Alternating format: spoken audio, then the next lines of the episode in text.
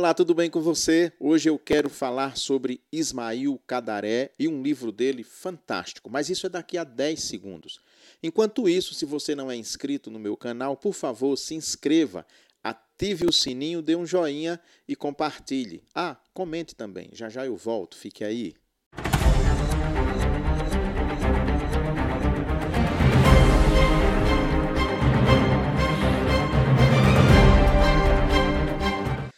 Então, quem já viu algum vídeo meu sobre Cadaré, eu acho que eu tenho pelo menos dois ou três falando a respeito de livros dele, sabe de minha paixão por esse escritor albanês. Há muitos anos, mais de duas décadas, que todo ano eu espero ele ser agraciado com o Nobel de Literatura. E, para minha tristeza, há pelo menos mais de 20 anos eu espero por isso e não tenho essa alegria. Ismail Cadaré é de uma cidade pequena no sul da Albânia, Girocasta, é uma cidade de 20 mil habitantes hoje, que é a capital do distrito.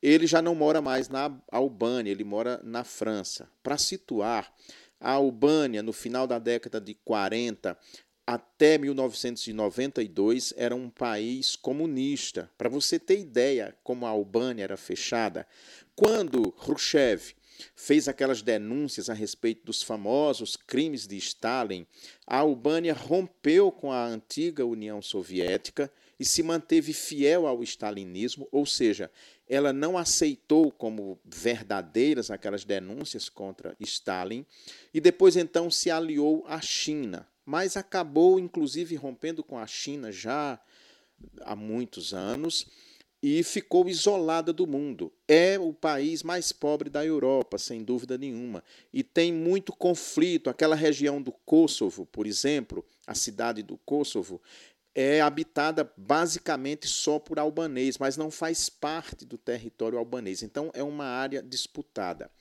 Ismail Kadaré viveu então na Albânia comunista. Ele viveu toda a vida literária dele, inclusive chegou a ser deputado. Em 1986, ele escreveu em 85 esse primeiro. Aqui são dois livros, na verdade, tá bom? Um, na verdade, assim, é uma novela e um conto. A Filha de Agamenon, um conto bem curtinho, e o sucessor, uma novela, que é um romance pequeno. Então a gente faz essa, essa aqui no Brasil usa essa essa divisão. Ele escreveu então a filha de Agamenon e tirou, ele não podia publicar porque ele era um regime comunista fechadíssimo. Então ele levou para a França, propôs ao editor dele da França de guardar esses manuscritos para ele, se por acaso acontecesse alguma coisa, ele fosse preso ou fosse morto pelo regime, teria esses manuscritos salvos na França. Mas existia uma lei na Albânia que não podia sair nenhum manuscrito do país, nada. Para ele driblar a censura, ele mentiu, disse que esse livro era uma tradução de um autor da Alemanha é, ocidental, que era livre, liberado na Albânia. Ele teria traduzido um livro dele para o albanês, e foi assim que ele conseguiu tirar esses manuscritos da Albânia, do seu país, levou para a França. Ele mesmo traficou, porque lá não poderia publicar, né?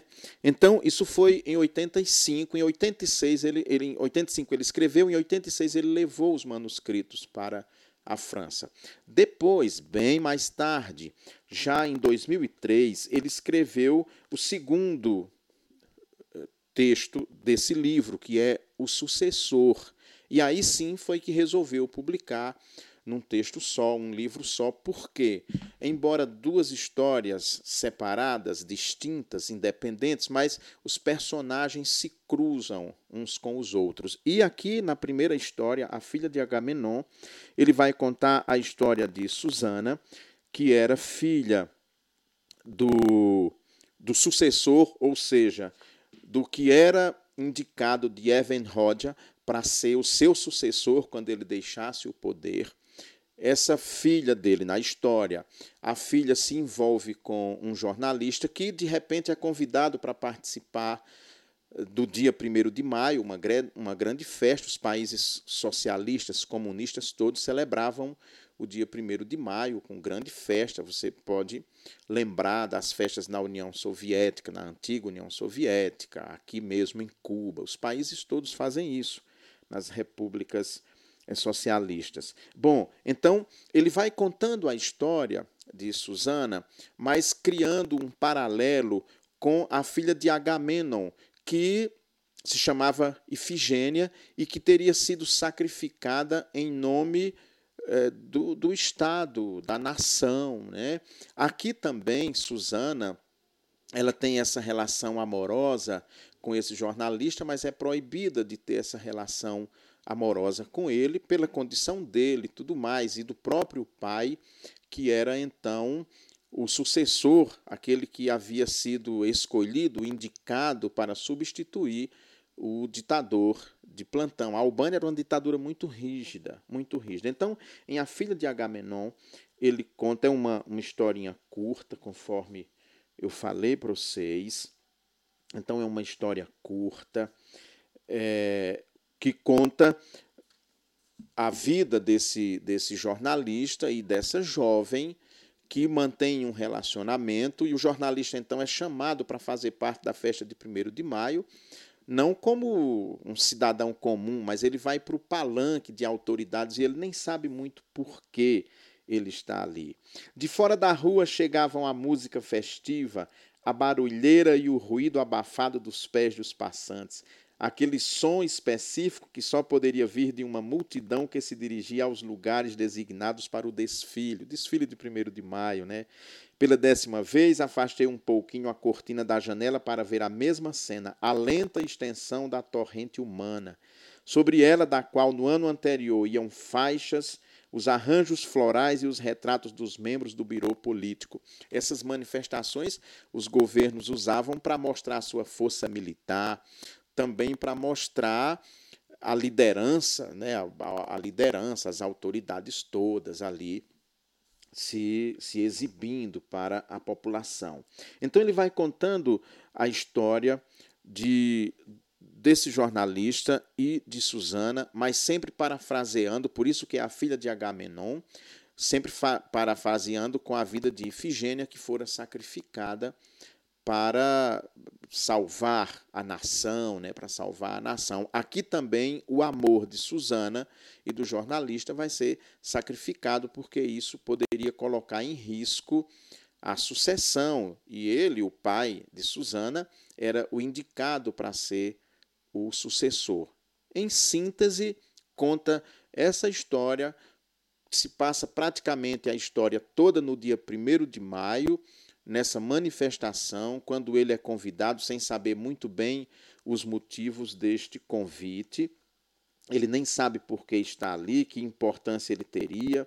As pessoas que eram chamadas para comporem o palanque eram sempre vistas com muita desconfiança, e ele, quando caminha para o palanque, ele mesmo é colocado sob desconfiança, porque as pessoas imaginam o seguinte: qual é o motivo, qual a razão para que ele tenha sido convidado para ficar junto com as autoridades? Seria ele um delator? Seria ele um colaborador do regime? E aí, claro, um regime de exceção, um regime opressivo como era o regime albanês, qualquer pessoa que estivesse ali seria então posta em dúvida e não é diferente com esse nosso personagem aqui. Então, é, conta essa história e, e com muita atenção.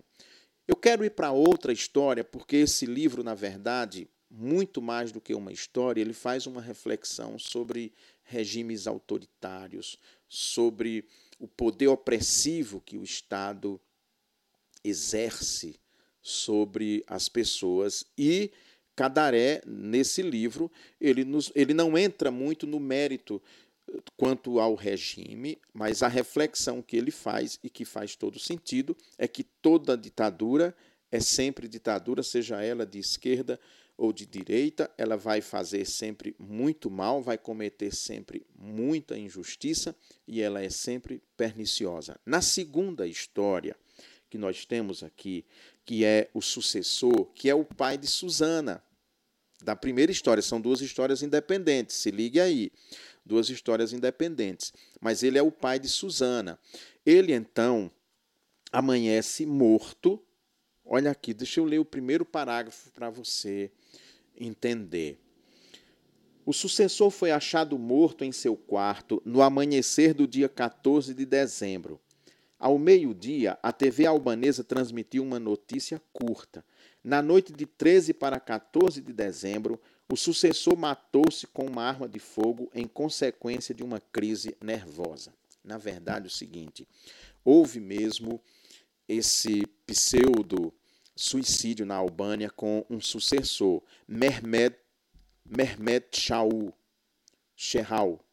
Ele era o indicado como sucessor de Enver Hoxha. E aí ele de fato amanheceu morto com um tiro, mas em condições muito nebulosas e que de fato nunca ficou provado mesmo se ele cometeu suicídio ou se ele foi assassinado. Essa é a história que gira aqui nesse segundo na segunda parte deste livro. E é muito interessante porque cada, cada capítulo é narrado por uma pessoa diferente. O último, inclusive, é narrado pelo suicida, pelo que morreu. E há várias teses dentro do livro, se ele teria mesmo cometido suicídio, se ele teria sido morto, se ele teria entrado em desgraça. E aí tem um capítulo muito interessante que quem escreve é o arquiteto, que o arquiteto, ele, pelo menos para a esposa dele, ele assume a autoria do crime, porque ele, ele é chamado para fazer uma reforma na casa do sucessor, e aí ele o sucessor o trata com desprezo em determinado momento. Cita uma frase ali de desprezo, não a ele em particular, mas aos arquitetos de modo geral. E aí, para ele se vingar do sucessor, ele decide então fazer a mais bela casa que ele pode fazer em solo albanês. Isso como uma vingança, porque ele sabia que aquela casa, suplantando em beleza a casa de todos os membros do biro político ou de qualquer pessoa da Albânia, geraria inveja, revolta e desprezo do regime pelo sucessor, porque ousara fazer uma casa mais bonita, mais imponente, inclusive, do que a do chefe político, que, na verdade, era, naquele momento, em Verhodia, por isso que o livro não pôde ser publicado na Albânia, quando ainda ele era vivo. Claro, essa segunda parte já foi publicada, a Albânia já não era mais comunista, é de 2003, já tinha 10 anos que a Albânia havia abandonado o regime. Mas ele, então, é, amanhece morto e, e rolam várias teses se realmente ele teria sido morto ou, ou suicídio, como é o que passa. Então, vem tratando da, da autópsia, decide-se exilar a família dele na Albânia. Nos países comunistas isso rolava muito. Por exemplo, na União Soviética, os famosos gulags, ou não propriamente gulags, mas cidades que funcionavam como cidades presídio. Lembra muito o seguinte: é, lá no Antigo Testamento tem as cidades refúgio. Havia no Israel antigo, havia cidades que eram chamadas de cidades refúgio, para onde os criminosos fugiam, não fugiam necessariamente, mas eles ficavam ali, estando ali eram protegidos, digamos assim, ninguém podia entrar para matar. Algo parecido havia no mundo socialista, que eram cidades para onde eram enviados pessoas que ofereciam alguma resistência ao regime. Em algumas situações, a pessoa não era presa, não era encarcerada, mas era mandada para aquela cidade e ali ficava numa espécie de prisão domiciliar não propriamente dentro de uma casa. Ele podia circular dentro daquela cidade livremente, até trabalhar em algumas situações, mas não podia sair da cidade jamais, em condição alguma. E quem vivia ali, claro, era tratado com muito desprezo, porque era um, alguém que tinha discordado do, do, do regime, que oferecia alguma resistência. A família do sucessor é mandada para uma dessas cidades. Eles são, a casa deles é expropriada e eles então são mandados para essa cidade. Bom, esse livro que conta essas duas histórias, a filha de Agamenon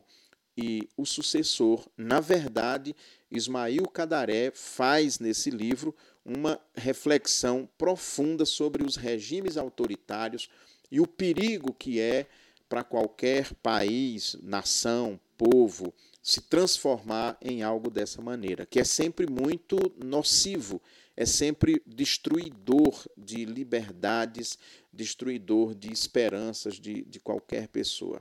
É um livro muito bom. Os livros de Cadaré, basicamente todos, são parábolas, são paráfrases, são muito importantes.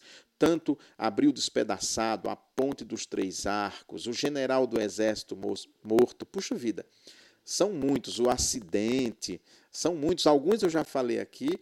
Eu sou leitor, assim, mesmo do, de Ismail Cadaré, há mais de 20 anos que eu leio. O primeiro livro que eu li, li dele foi O Abril Despedaçado, e a partir daí já li toda a obra dele. Esse livro aqui, toda a obra que eu tenho, né? claro, evidente, e que está disponível em língua portuguesa. Eu tenho um ou dois aqui em espanhol, que não está em português. E é um autor que, embora muito diferente, claro, absolutamente diferente, mas é um autor que, para mim, se aproxima muito de José Saramago, pela profundidade, pela preocupação com a alma humana, com o ser humano, e eu o vejo é, transitando no meio desses grandes autores da história, como é, Shakespeare, Dostoiévski, Tolstói, Saramago e outros autores contemporâneos que, que mergulham e que fazem essa reflexão tão profunda a respeito da condição humana. Garcia Marques, também, no outro nível, mas, mas que também faz essas reflexões muito profundas e que não é uma história por uma história, não é só entretenimento, é uma história que nos leva a pensar, nos leva a refletir. E ele vai sempre parafrasear com a literatura grega. A Albânia tem uma ligação com por, por causa do do Império Macedônico, né? A, Albânia faz parte da antiga Macedônia, então tudo aquilo ali foi muito influenciado pela, pela cultura grega, sem dúvida nenhuma, pelo helenismo. E isso, de certa forma, está presente em sua obra. É um autor fantástico, é o que eu quero trazer então para você, A Filha de Agamenon e O Sucessor, um livro muito bom, um livro eu li de dois fôlegos esse livro. Um dia eu li A Filha de Agamenon, no outro dia eu li O Sucessor. Fantástico. E eu então venho aqui é, indicar. Tá bom? Eu não vou entrar mais em tantos detalhes para a gente não tirar esse gostinho da emoção da leitura. E se você ainda não leu Ismail Cadaré, vale a pena. Agora, se você não leu de jeito nenhum, eu, eu sugiro que você comece com A Ponte de Três Arcos. Eu sugiro que você comece por ele, que é uma história muito bacana também, aterradora, mas que com certeza vai fisgar você. Tá bom assim? Então ficamos. Um grande abraço e depois eu volto com mais literatura, com mais bate-papo aqui com você. Ah, se você não é inscrito no meu canal, mas ficou até agora, por favor, não esquece de se inscrever, não custa nada. Você pode até ativar o sininho para sempre ser notificado. Dê também um joinha, fala ou compartilhe com seus amigos para que eles possam acessar o nosso canal. Tá bom? Tchau, tchau, até breve.